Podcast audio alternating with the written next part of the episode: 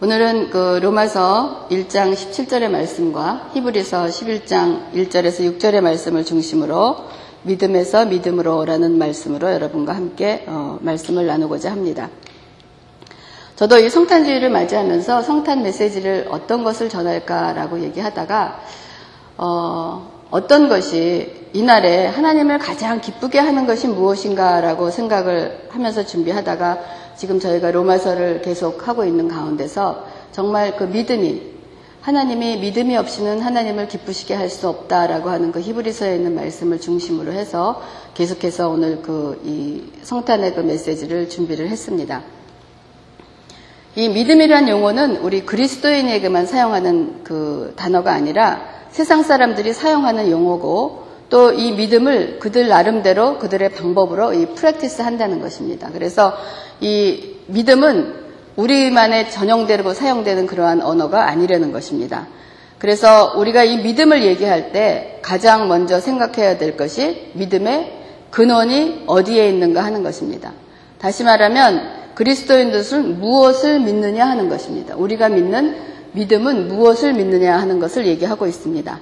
그래서 우리가 지난 시간에 다루었던 로마서 1장 17절에 있는 말씀처럼 복음에는 하나님의 의가 나타나서 믿음으로 믿음에 이르게 한다 하는 말씀을 본다면 우리의 믿음의 근원은 바로 하나님의 의인 것입니다. 그 성경에서 말하는 그 의라는 것이 이런 도덕적이나 윤리적인 개념이 아니라는 것은 이미 여러분께 말씀을 드렸습니다. 성경의 의라는 것은 바로 우리가 관계, 관계를 말하는 것인데 관계를 맺고 있는 어떠한 존재가 그 관계가 요구하는 의무와 책임을 다 하는 것을 말하고 있는 것입니다. 그러면 우리가 왜 우리에게 이 믿음이 필요하겠습니까? 여러분들은 이 믿음이 왜 필요하다고 생각을 합니까? 복음에 대해서는 제가 지난 시간에 말씀드렸습니다만은 그 잠깐 그 복습을 해본다면 복음은 좋은 소식입니다. 좋은 소식이란 누구에게나 다 좋은 소식이 되어야 하고 반드시 그 좋은 소식은 나하고도 관계가 있어야 되지 않겠습니까? 그 좋은 소식이라는 것이 누구 어느 한 사람한테는 좋은 소식인데 그 좋은 소식이 다른 사람 누구에게는 나쁜 것이라면은 이것은 좋은 소식이라고 할 수가 없다는 것입니다. 예를 들면 우리가 지난번 런던 올림픽 기억하시지 않습니까? 거기서 이제 많은 그 아이템도 있었지만은 그 한국 축구가 일본을 이기고 사상 첫 동메달을 그, 이, 따지 않았습니까? 그래서 얼마나 우리가 한국인으로서는 정말, 정말 좋은 소식이었고, 얼마나 좋았습니까? 하지만 이러한 좋은 소식이라는 것은 반드시 상대적인 것이에요. 우리는 좋았지만 그 게임에 진 일본은 어땠습니까? 좋았습니까? 우리가 좋은 것만큼 그들은 아마 우리가 좋은 것만큼 아마 그거에 비례해서 아마 지역과 같은 그러한 그 이 소식이었을 것입니다. 그것처럼 우리가 이 살고 있는 이 물질의 세상은 이 제로섬의 법칙에 따라서 나에게 플러스가 되면 누군가에게는 반드시 마이너스가 된다는 것을 우리가 부정할, 부정할 수가 없을 것입니다. 그래서 항상 플러스 마이너스 제로가 돼야 된다는 거예요. 그러므로 우리가 살고 있는 이 물질 세상에는 절대라는 말을 붙일 수가 있는 것이 없다는 것입니다. 이 세상에는 절대적인 진리가 있습니까? 그러면 서생에서는 절대적인 행복이 있습니까? 아니면 절대적인 기쁨이 있습니까? 극단적으로 말하면 세상은 그대의 불행이 곧 나의 행복인 거예요. 그대의 손해가 곧 나의 어떠한 이익이 되는 그러한 세상에 우리가 살고 있다는 것입니다. 그러나 복음은 죄와 허물로 죽을 수밖에 없었던 우리를 하나님께서 직접 사람의 모습으로 이 땅에 오셔서 우리의 모든 죄를 담당하시고 십자가에서 저주를 받고 죽으심으로 우리의 모든 죄를 소멸하시고 죽으신 지 사흘 만에 다시 살아나셔서 하늘에 오르시고 그 부활의 영을 우리에게 주셔서 영원한 하늘의 시민권을 갖는 그분을 자녀로 삼아 주셨다는 것이 이것이 바로 복음이며 이 복음이 나와 관계가 있기 위해서 필요한 것이 바로 믿음이라는 것입니다. 그렇다면 이 믿음은 어떻게 가질 수 있겠습니까? 우리가 지난 시간에도 말씀드렸지만은 이 믿음은 내가 만들어낼 수 있는 것이 아니라는 거예요. 또 돈으로도 살 수 있는 것이 아니라는 거예요. 또 어떠한 자격을 갖춰서 취득할 수 있는 것도 아니라는 거예요. 그러면 어떻게 해야 믿음을 얻겠습니까? 여러분이 주일학교 다닐 때 불렀던 복음 저, 주일학교 노래 아세요? 돈으로도 못 가요. 하나님 나라. 뭐 맘 착해도 못 가요. 어여뻐도 못 가요. 힘이 세도 못 가요. 뭐, 뭐 해도 다 못 간다는 거예요. 근데 뭘로 간다고 그랬어? 믿음으로 가는 나라, 하나님 나라. 아무것도 갈 수 없습니다. 오직 하나님의 나라는 믿음으로 간다는 그러한 그 찬양이 있다는 것입니다. 여기 어여뻐서 천국 갈다는 조건이 있다 그러면 갈 자신 있는 사람 있습니까?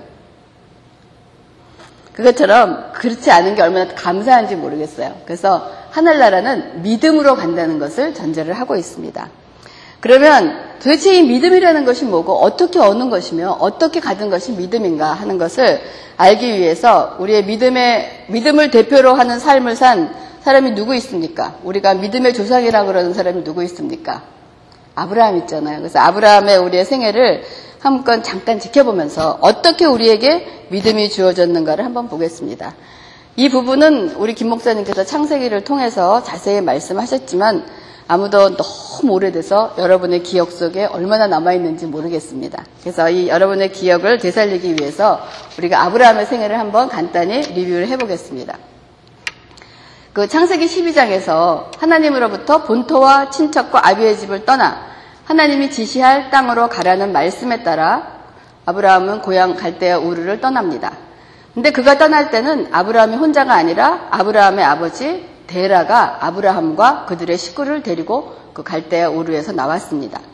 우리들은 이 믿음의 조상이 되는 아브라함의 그 믿음을 얻을 때는 참 부러워함. 아, 우리도 아브라함과 같은 믿음을 가졌으면 참 좋겠다. 또 이 아브라함은 어떻게 그런 대단한 그 믿음의 가정에서 태어난 사람이라고 생각하기도 합니다. 하지만 이 아브라함은 어떠한 가정에서 태어났습니까? 모태신앙의 가정이 아니라는 거예요. 아브라함은 우상을 만들어서 팔든 아버지가 그 우상을 섬기던 아버지 밑에서 자란 사람이며 하나님이 아닌 우상을 팔아서 그 덕으로 어쩌면 잘 먹고 잘 살았던 부유하게 살았던 그러한 사람이었습니다. 그러면 왜 하나님께서 우리에게 믿음의 조상이라고 대표하게 할 만한 사람이면 좀 근사한 믿음이 있는 가정에서 뽑지 않으시고 왜 이렇게 우상을 섬기는 형편없는 그러한 사람을 택하셨을까요? 이때 아브라함이 하나님에 대한 믿음이 있었을까요? 그 갈대 우를 떠날 때? 아니면 하나님이 약속하신 약속의 땅이 무엇인지 정확하게 알고 거기를 떠났을까요? 또 그 약속의 땅을 선물로 주시는 분이 누군지 정확하게 알고 그것을 떠났을까요? 아마도 아브라함의 가족들이 그 고향을 떠날 때 그 우상을 섬기던 사람들이었기 때문에 어떤 신이 나타나서 고향을 떠나 그런 지시하는 땅으로 가면 너를 큰 민족을 이루고 내게 복을 주어서 내 이름을 창대케 하고 복의 근원이 되게 한다는 그 말씀에 아마 어쩌면 베팅을 했을지도 모릅니다. 그것이 무엇인지도 모르고 아 또 복 준다니까 또 어떤 또 신이 지금 줬다는 신보다 또 이 사람이 더 이 신이 더 세서 나에게 큰 더 복을 줄지 모르겠다 하는 그러한 그 이 베팅으로 어쩌면 거기를 떠났을지도 모르겠습니다. 그러니까 하나님의 의도와는 전혀 다른 그 우상을 섬기던 그 개념으로 어쩌면 더 복을 받기 위해서 대라는 식구들을 데리고 떠났을지도 모릅니다. 근데 이렇게 떠난 아브라함의 가족과 친척들은 하나님이 지시한 곳으로 계속 간 것이 아니라 하란이라는 곳에 정착을 하게 됩니다. 그래서 그 하란에서 어, 아브라함의 아버지 데라가 죽고 난 다음에 75세까지 하란에 머물렀던 아브라함이 이제 하란을 떠나 가나안 땅으로 이제 들어가게 됩니다. 그러나 아브라함이 가나안 땅으로 들어가니까 그 축복과 약속의 땅에 있던 그 아브라함이 들어갔던 그 가나안 땅은 어떻게 됐냐면 기근이 들어버리고 말았어요. 그러니까 이때 아브라함은 어떤 생각을 했을까요? 이 생각을 지금 여러분 들으시면서 나의 그 믿음과 나의 신앙의 그 스텝을 한번 맞춰보세요. 아, 하나님이 좋은 줄 알고 믿었는데 다 하나님 믿으면 다 잘 된다고 생각을 해서 들어왔는데 보니까 가니까 기근이 들어버린 거예요. 먹고 살 게 없는 거예요. 그랬을 때 아브라함은 어떻게 생각을 했을까요? 야, 그래도 하나님의 약속의 믿음을 가지고 우리가 믿고 기다려야겠다. 그런 믿음을 가졌겠습니까? 우리도 다 잘 되고 좋을 줄 알았는데 우리 삶에 어려운 문제가 묻지, 아, 하나님이 우리에게 주시는 고난이니까 참고 견뎌. 이게 첫 번째 안 된다는 거예요. 그 아마 이때 아브라함은 어떻게 생각을 했으면, 아, 내가 이거 잘못 들었구나. 아니면 내가 속았구나. 아, 복 준다고 하던 땅인데 이렇게 기근이 들다니. 에이, 그러면 그렇지. 하고 자기의 생각대로 해서 결국은 아브라함은 어떠한 결정을 내렸냐면 기근을 피해서 애굽으로 내려갑니다. 여기서 애굽으로 내려간다는 것은 어, 위치적으로 얘기도 하지만은 성경적으로 표현해 볼 때 다시 하나님 품에서 세상으로 간다는 그러한 의미를 갖고 있는 거예요. 다시 애굽으로 내려가서 내 생각과 내 뜻으로 사는 삶을 결정해서 간다는 거예요. 그러나 하나님은 애굽으로 가라고 하시지는 않았던 것입니다. 그러니까 이러한 모습이 바로 하나님의 부르심을 받고 신앙생활을 시작하는 우리의 모습과도 똑같지 않습니까? 우리가 이런 걸 얼마나 지금 반복을 하고 있습니까? 하나님의 말씀을 따르기보다는 어떠한 위급 상황이나 이런 게 닥치면 내 중심으로 생각하고 판단하는 것이 바로 아브라함과 우리의 모습이 지금 똑같다는 거예요. 왜 그렇게 하겠습니까? 어쩌면 하나님과 아직 그 소통하는 그 채널이 정확하게 그 법을 잘 모르겠, 아직 그 채널이 정확하게 잘 연결이 안 되고 잘 하나님에 대해서 아직 모르고 있다는 그런 것을 얘기를 합니다. 그래서 이 믿음의 조상이라고 불렸던 아브라함이 기근으로 인해서 하나님의 말씀을 따르지 않고 애굽으로 가서 간 것뿐 아니라 그 애굽에서 또 아내 때문에 자기 신변에 위험이 오니까 아내를 누이라고 하고 다른 남자에게 보내는 일을 했습니다. 이러한 행동을 우리가 본받을 만한 믿음이라고 하겠습니까? 세상에서도 이런 남편이 얼마나 그 정말 정말 치사합니까? 지가 살라고 그 마누라를 보내는 그러한 남편인 거예요. 우리의 믿음의 조상인 아브라함이. 그래서 여러분이 이렇게 성경을 읽으실 때 어떤 인물이 나왔을 때 그 인물을 중심으로 해서 그 인물이 잘했다, 잘못했다 하는 그 관점으로 두고 보실 것이 아니라 그 모든 인물 뒤에서 그 인물을 어떻게 하나님이 사용하시고 어떻게 하나님의 사람으로 만들어 가신가 하는 하나님의 초점을 두고 성경을 보여는 것이 우리에겐 가장 중요한 성경을 이해하는 포인트인 것입니다. 그런데 다행히도 이렇게 애굽으로 가라 그러지도 않았는데 애굽으로 가고 또 거기 가서 마누라를 팔아먹고 이렇게 정말 믿음하고 관계 없는 일을 하고 있는 계속 그런 아브라함을 하나님께서 어떠한 역정을 내시거나 하나님께서 나무라시지 않고 아브라함을 혼내는 대신에 애굽 왕을 혼내시면서 아브라함이 잘못 만들어 놓은 상황을 어떨 때 역전시켜 놓으신 것을 우리가 상황을 볼 수가 있겠습니다. 그러면 이 역전된 것을 보면서 아브라함이 배운 것은 무엇일까요? 자기가 그 잘못해갖고 와이프가 죽을 뻔했는데 자기가 잘못했는데도 자기가 생각했던 아마 두려워서 떨었던 그 애굽 왕보다 더 높은 힘을 가지고 계신 분이 내가 지금 믿고 생각했던 그 하나님이시 아닌가 하는 그러한 어떤 그 믿음에 대한 하나님에 대한 어떤 것을 깨달아가는 그런 과정이 아마 겪었을 것입니다. 근데 또 이런 일이 있었는데도 불구하고 아브라함은 또 그랄 땅에서 아내 사라를 왕에게 또 팔아먹는 일을 다시 한번 반복을 합니다. 자기가 위험을 닥치니까 똑같은 실수를 반복하는 거예요. 그러나 하나님은 계속 실패하고 실수하는 아브라함을 용서하시고 버리지 아니하시고 가르치시면서 결국에는 가나안으로 급기야 100세에 낳았던 이삭을 바치는 모리아산으로 끌고 가는 그러한 아브라함을 만들어내시는 과정을 우리가 볼 수가 있는 것입니다. 우리의 삶 속에서 우리의 하나님 앞에서 실수와 어려움과 잘못하는 것이 있을 때마다 하나님이 그것을 우리를 이끄시며 가르치시며 이끌어 가시는 모습을 아브라함의 생애를 통해서도 우리가 볼 수 있는 것입니다. 그래서 이런 아브라함의 신앙의 여정을 보면 하나님께서 우리에게 하신 언약을 계속 하나님은 계속 지켜 나가시지만은 이 아브라함은 계속해서 그 언약을 어깁니다. 그러니까 어긴다라고 얘기하는 것보다는 아브라함이 그 언약을 지켜낼 수가 없는 거예요. 우리가 하나님은 우리를 향하신 신실함으로 하나님의 언약을 하나님은 지키시지만 우리는 사실 그 언약을 지킬 힘이 우리에게 없기 때문에 어긴다는 것보다는 우리가 그것을 못 지키고 넘어지고 쓰러지는 그러한 우리의 신앙의 모습인 것입니다. 그러면서 이러한 하나님의 언약을 계속 지키지 못하면서 아브라함은 계속 어떤 일을 또 저지르냐면 하나님의 언약을 믿지 못하고 하갈을 통해서 하나님이 약속한 약속의 자녀가 아닌 이스마엘을 낳는 일이 또 벌어집니다. 그렇죠? 이처럼 아브라함은 하나님의 약속을 믿지 못하고 자기의 인간의 생각과 인간의 생각으로 자꾸 어떤 일을 결정함으로써 이 하가를 통해서 이스마엘을 낳은 뒤에 성경에는 13년이라는 세월 동안 하나님은 아브라함에게 침묵하고 계십니다. 아무런 하나님이 나타나시지 않는 거예요. 그래서 이제 아브라함이 99세 때 하나님께서 아브라함에게 나타나십니다. 창세기 17장 1절에 아브라함이 99세 때 여호와께서 아브라함에게 나타나서 그에게 이르시되 나는 전능한 하나님이라 너는 내 앞에서 행하여 완전하라라는 그런 말씀을 하십니다. 여기서 나는 전능한 하나님이라 너는 내 앞에서 행하여 완전하라 이 말씀은 하나님을 믿지 못하고 그 자기의 뜻대로 자기의 생각대로 했던 아브라함에 대한 굉장한 질책의 말씀입니다. 그리고 하나님께서 아브라함에게 아들을 주시겠다고 언약을 하십니다. 99세에 이제 네가 100세에 아들을 낳으리라. 그리고 하갈에게도 아니 그 사라에게도 아기를 주겠다고 이제 약속을 하시는 거예요. 그러나 이 약속을 들은 아브라함이 또 엎드려서 그 말씀을 듣고 웃습니다.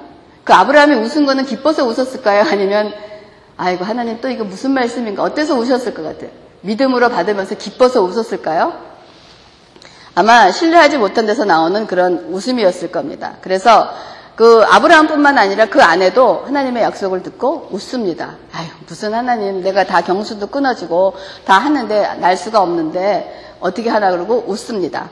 그래서 17장 17절에서 18절의 말씀을 보면 아브라함이 엎드려 웃으며 마음속으로 이르되 아이고 100세 된 사람이 어떻게 자식을 낳을까 사라는 90세니 어찌 출산을 하리요 하고 그러한 그 마음을 갖고 있습니다. 그러면서 아브라함이 하나님한테 얘기합니다. 아이고 하나님 저한테 그런 게 주시는 것보다는 차라리 이스마엘이나 그러니까 자기가 나서 그 하갈에서 난 이스마엘이나 하나님 앞에서 살기를 원합니다라고 하나님 앞에 고백을 하는 것입니다. 이렇듯 짧지만은 그 아브라함의 일생을 살펴보면 아브라함이 어느 한 가지 제대로 한 일이 없는 아브라함을 하나님께서 징계하시고 교훈과 훈련을 거친 다음에 백세에 낳은 이삭을 모리아 산으로 번제로 드리는 믿음의 실력자가 된 것을 우리가 창세기 사건을 통해서 알 수가 있는 것입니다.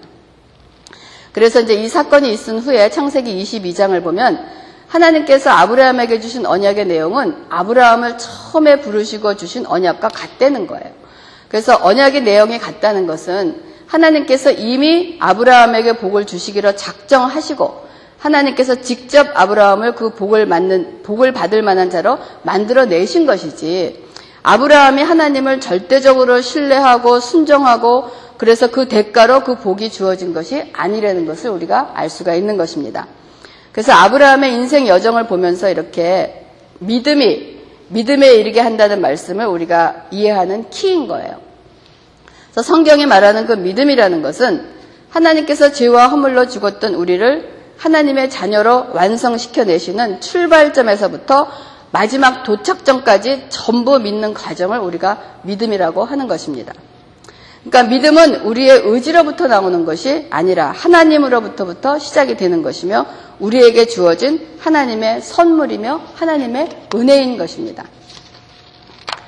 그 아브라함의 인생의 여정을 통해서 하나님의 인도하심과 가르침과 징계와 훈련을 통하여 우상을 섬기며 갈대아 우르에서 살던 아브라함이 100살에 낳은 이삭을 번제물로 바칠 때 하나님께서 이삭을 죽은 가운데서도 반드시 다시 살려내실 거라는 믿음의 소유자가 된 거예요. 비교 한번 해보세요. 아브라함이 하나님을 믿기 시작을 할 때 가나안 땅에 기근이 들었을 때 살지 못해서 애굽 땅으로 내려가고 자기의 신변에 위험이 생길 것 같으니까 아내를 팔아먹고 하는 그러한 행위를 하던 아브라함이 하나님께서 징계하시고 훈련하신 그 믿음의 여정을 통해서 어떤 것까지 갔냐면은 자기가 백살에 나온 가장 소중한 그 이삭을 하나님 앞에 바칠 때 이 사람의 그 믿음이 어떻게 됐느냐? 하나님께서 이삭을 죽음 가운데서도 반드시 다시 살리실 것을 믿는 믿음의 소유주가 된 것이 하나님이 아브라함을 통해서 이생을 보여주시면서 그래서 아브라함을 우리에게 믿음의 조상이라고 하는 것입니다. 그러니까 하나님이 만들어내신 믿음을 소유한 첫 번째 모델이라는 의미에서 우리는 아브라함을 믿음의 조상이라고 하는 거지 아브라함이 뭔가 대단해서 뭔가 잘했기 때문에 그 아브라함의 믿음을 바라보고 아브라함을 믿음의 조상이라고 하는 것이 아니라는 거예요. 그래서 에베소서 2장 8절과 9절에 있는 것처럼 그러므로 믿음은 우리에게서 나온 것이 아니라 하나님의 선물이며 또한 우리의 행위에서 나온 것이 아니기 때문에 누구든지 이 일로 인하여 자랑할 것이 없다 하는 것입니다. 그리고 나서 히브리서 11장 6절에 믿음이 없이는 하나님을 기쁘시게 하지 못하나니 하나님께 나아가는 자는 반드시 그가 계신 것과 또한 그가 자기를 찾는 자들에게 상 주시는 이심을 믿어야 할지니라 라고 얘기를 하고 있습니다. 우리들 모두는 하나님을 기쁘시게 하는 길을 원합니다. 여러분 하나님을 기쁘시게 하는 사람이 되기를 원하죠. 그렇죠? 그때 하나님께서 우리를 보시고 우리로 인하여 기뻐하신다는 생각을 하면 얼마나 기뻐 우리의 가슴이 막 벅차지 않습니까? 하나님이 우리 때문에 기뻐하신다는 거예요. 그 히브리서의 말씀에서도 이제까지 말씀을 드렸던 그 믿음, 그 믿음이 없다면 하나님을 기쁘시게 하지 못한다라고 합니다. 즉 하나님을 기쁘시게 하는 것이 하나님에 대한 믿음이라는 거예요. 여러분 자녀로서 부모를 가장 기쁘게 하는 것이 무엇이겠습니까? 부모를 믿고 정말 따라가는 그 부모에 대한 신뢰가 부모를 가장 기쁘게 하지 않겠습니까? 자식으로서 부모를 믿지 못하고 나는 우리 부모 못 믿어. 우리 부모 못 믿어. 정말 우리 부모인가 하는 일이 아무것도 그 부모에 대한 믿음이 없을 때 그 부모가 얼마나 가슴이 아프겠습니까? 그것처럼 우리가 하나님께서 우리에게 가장 원하시는 것은 하나님을 믿는 그 믿음을 가장 기뻐하신다는 거예요. 그러면 하나님께서 하나님을 찾는 자들, 즉 우리들에게 상을 주시는 분이라는 것을 믿어야 한다라고 지금 히브리서에 말씀을 하고 있는데 여러분 하나님께서는 여러분에게 상을 주신다는 것을 믿으십니까? 그런데 어떤 상을 주시는 분이 여러분 하나님으로부터 하나님이 우리에게 상 주신다는 거 믿죠. 그렇죠? 근데 그 상이 어떠한 상을 받기를 원합니까? 어떠한 상을 주시는 분이시기를 원하십니까? 우리가 하나님으로 말미암아 주어진 그 믿음으로 인하여 받는 것이 무엇이냐는 거예요. 하나님께서 주시는 상 중에서 그 상 중에서 주시는 상은 가장 큰 받고 싶은 상이 무엇입니까? 바로 그 상은 우리를 베푸, 우리에게 베푸신 구원이라는 상이 우리에게 주시는 가장 큰 상인 것입니다. 그래서 요한계시록 22장 12절에도 보면 주님께서 보라 내가 속히 오리니 내가 줄 상이 내게 있어 각 사람에게 그의 일한 대로 갚아주리라 하는 그러한 말씀이 있습니다. 그래서 많은 분들이 그의 일한 대로 갚아주리라 하는 말씀을 우리가 하나님을 위하여 어떠한 한 일에 따라서 그 일에 맞는 걸맞는 상을 주신다라는 그렇게 해석을 하시는 분도 생각을 하고 계시는 분도 계십니다.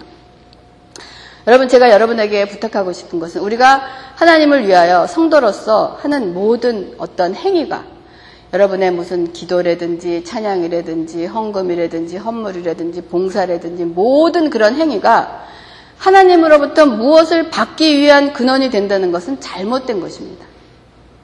우리가 하나님께서 어쩌면 우리의, 우리의 이 땅에서 한 삶을 보시고 나중에 어떠한 칭찬과 어떠한 면류관과 상을 주실지 모르지만은 그것은 그분에 속한 것이지 내가 어떠한 일을 했을 때 그것으로부터 하나님께 무엇을 받, 구원 위에, 저의 신앙은 그런, 구원 위에 무엇을 받기 위한 조건으로 내가 몸된 교회를 위해서, 하나님을 위해서 뭐를 한다는 것은 전 잘못된 출발점이라고 생각을 합니다. 여러분이 우리가 제로섬의 법칙에서는 물질의 세계에 있는 것처럼 여러분이 헌금을 하십니다. 그러면 여러분의 헌금은 여러분의 카운트에서 나가기 때문에 마이너스인 거예요. 그냥 헌금을 함으로써 내가 하나님의 몸된 교회를 함으로써 이거를 줘서 하나님이 100배, 30배, 60배의 축복을 주셔서 내가 더 받는 데는 그러한 생각은 버리라는 거예요. 그거의 근원은 아니라는 거예요. 우리가 뭐든 하는 것은 하나님께 받는 상은 구원의 이외에 그 상보다 더 큰 것이 없는 것입니다. 그래서 그것에 감사해서 우리가 드리는 어떤 행위인 거지 우리의 모든 행위가 하나님으로부터 다시 무엇인가를 받기 위한 근원이 된다는 것은 우리의 신앙의 잘못된 출발점이라고 생각을 합니다. 그래서 여기 요한계시록 22장 12절에 예수님께서 우리에게 상을 주실 때 그 상은 그의 일한 대로 갚는 다는 말씀은 우리가 어떠한 이 땅에서 행위를 해서 좋은 일을 하니까 하늘에 우리 집이 막 뭐 더 커지고 뭐 이렇게 한다 그러면 한번 생각해 보세요. 그러면 이 땅에서의 삶과 그 땅에서의 삶과 다를 것이 뭐가 있겠습니까? 그렇잖아요. 잘해서 뭐 큰 거 받고, 저 뭐, 잘은 못했으면 작은 거 받으면 이 땅에서의 삶과 그 땅에서 하나님의 그 판단 기준이 다를 게 무엇이 있는 거예요. 그랬을 때 그의 상은 그의 일한 대로 갚는 데는 이 말씀은 믿음으로 하나님을, 하나님을 믿는 일을 한 자들은 천국을 영원한 생명을 받을 것이며 불신앙으로 하나님을 믿는 일을 하지 않는 자들에게는 영원한 형벌이라는 것을 우리가 잊지 말아야 되는. 그가 일한 대로 갚는다는 것은 우리가 하나님을 알고 영생이라는 것은 하나님을 알고 믿는 일이 우리에게 영생입니다. 그것이 일인 거예요. 하나님의 일이라는 것은 우리가 하나님의 일 여러분 기억하십니까? 요한복음 말씀드릴 때 하나님의 일은 내가 어떤 행위로서 하는 일이 아니라 하나님을 알고 하나님을 믿는 일이 하나님의 일인 것입니다. 그 일을 행한 자는 하나님께서 영원한 생명의 말씀으로 인도될 것이며 하나님을 믿지 않는 행위를 한 그 불신앙은 영원한 형벌에 처하는 일로 각각 상을 받게 된다는 것이 가장 우리에게 주시는 키폰트의 말씀인 것입니다. 그래서 우리가 성탄주의를 맞이하면서 이 땅에 오신 예수님을 찬양하며 기뻐합니다. 그래서 지극히 높은 곳에서는 하나님께 영광이요, 땅에서는 기뻐하심을 입은 사람 중에 평화입니다.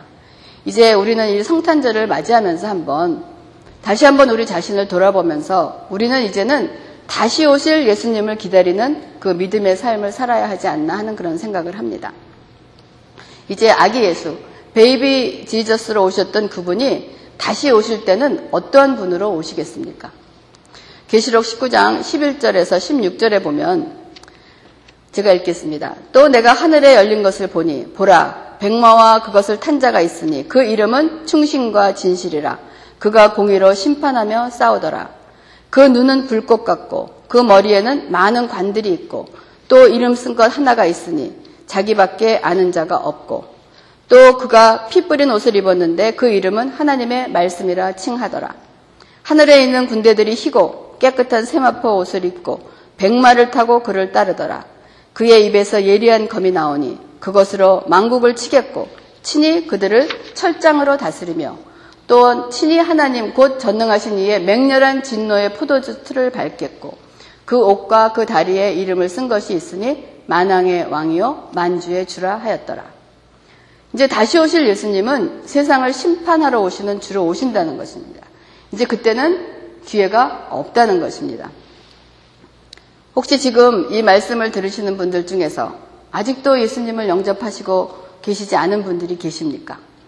고린도 후서 6장 2절에는 내가 은혜를 베풀 때 너에게 듣고 구원의 날에 너를 도왔다 하였으니 보라 지금은 은혜 받을 만한 때요 보라 지금은 구원의 날이라라고 얘기를 하고 있습니다. 지금 우리가 은혜의 시대에 살고 있는 것이 얼마나 감사한 것이면 이 은혜를 베풀고 계실 때 은혜를 받으시고 강구하는 강구하여 구원을 받기를 원하는 그러한 것이 성탄주일의 어떤 우리가 돌아보는 그 시간이 되기를 원합니다. 그래서 성탄절이라고 세상에 휩싸여 먹고 마시고 몰려다니면서 흥청거리는 삶을 이젠 그만두시고 자신의 영혼에 대한 심각한 고민을 하는 그러한 성탄이 되기를 원합니다. 우리가 21일인가요? 20일인가요? 그 마야 달력이 이 지구의 종말이라 그래갖고 막 피하겠다고 뭐 올라가고 막 그래서 그러니까 뭐 지구의 종말이 오고 예수님이 오신다는 거. 그 얼마나 그 어리석은 그 일입니까? 아니 지구의 종말이 오면 어느 산 속에 그 예비된 거기에 들어가면 산 되는 보장이 어디 있습니까? 인간들이 굉장히 똑똑한 것 같지만 굉장히 어리석습니다. 그래서 그날을 준비해서 뭐 프랑스인가요 어디 뭐 그 산으로 다 몰려들고 뭐 난리를 치고 뭐 중계를 했다고 하는데 주님이 오시는 날을 대비하는 것은 그렇게 준비하는 것이 아닙니다. 우리가 또 은혜를 받을 만한 구원을 얻은 우리 그리스도인들은 혹시 여러분이 느슨하여져 계시지는 않습니까? 조금 루즈해지고 어떤 매너리즘에 빠져 있지는 않습니까? 다시 한번 그 정비할 수 있기를 바랍니다. 여러분 깨어나기를 바랍니다. 그래서 우리가 디모데전서 6장 7절에서 12절에 있는 말씀으로 우리가 성탄주의를 맞이하면서 제가 마무리를 하겠습니다. 우리가 세상에 아무것도 가지고 온 것이 없음에 또한 아무것도 가지고 가지 못하리니 우리가 먹을 것과 입을 것이 있은즉 족한 줄로 알 것이니라. 부하려 하는 자들은 시험과 올무에 여러 가지 어리석고 해로운 욕심에 떨어지나니 곧 사람으로 파멸과 멸망에 빠지게 하는 것이라. 돈을 사랑함이 일만하게 뿌리가 되나니 이것을 탐내는 자들은 미혹을 받아 믿음에서 떠나 많은 근심으로 자기를 찔렀도다. 오직 너 하나님의 사람아 이것을 피하고 의와 경건과 믿음과 사랑과 인내와 온유를 따르며 믿음의 선한 싸움을 싸우라. 영생을 취하라. 이를 위하여 내가 부르심을 받았고 많은 증인 앞에서 선한 증언을 하였도다. 우리가 성탄 주일을 맞이하면서 다시 오실 주님을 기다리면서 우리가 아브라함이 우리에게 믿음의 조상이라는 어떠한 그거를 보면을 보면서 아브라함이 하나님께 믿음으로부터 믿음에 이르게 하나니 하는 이 우리의 인생의 모든 여정의 과정은 무엇으로 채워지냐면 믿음으로 채워지는 것입니다. 우리의 삶 전체는 주님이 오시는 그날까지 우리의 삶 가운데는 전부 다 믿음으로 채워지는 그러한 싸움입니다. 근데 이 믿음이 그냥 한번 탁 해갖고 확 자라나면 얼마나 좋겠습니까? 근데 믿음은 그렇지 않습니다. 그래서 디모데전서 6장 12절에 믿음의 선한 싸움을 싸우라라고 그래요. 그래서 우리의 삶 속에서는 믿음의 선한 싸움이 끊임없이 일어납니다. 끊임없이 일어나면서 그 선한 싸움을 통해서 우리의 믿음이 자라나게 되어 있는 것입니다. 그래서 영생을 취하라. 이를 위하여 내가 부르심을 받았고 많은 증인 앞에서 선한 증언을 하였도다라고 했습니다. 그래서 우리가 다시 오실 주님을 기다리면서 믿음의 선한 싸움을 싸우는 저와 여러분이 돼서 이것이 우리의 그리스도인의 삶이며 우리가 앞으로도 달려갈 길임을 여러분 믿으시면서 우리는 무엇 했냐? 믿음의 선한 싸움을 싸우는 자들입니다. 그래서 여러분의 믿음의 선한 싸움을 싸우실 때 싸움이라는 게 편안합니까? 힘듭니다. 싸움하는데 좋게 하는 사람이 어디 있어? 하지만 믿음의 선한 싸움이 우리의 삶 속에 항상 있으므로 그 싸움을 이겨내시면서 한 발자국 한 발자국 성장하셔서 정말 성숙한 정말 그리스도의 단단한 그 말씀을 먹는 저와 여러분이 되기를 주님의 이름으로 축원합니다. 기도하겠습니다.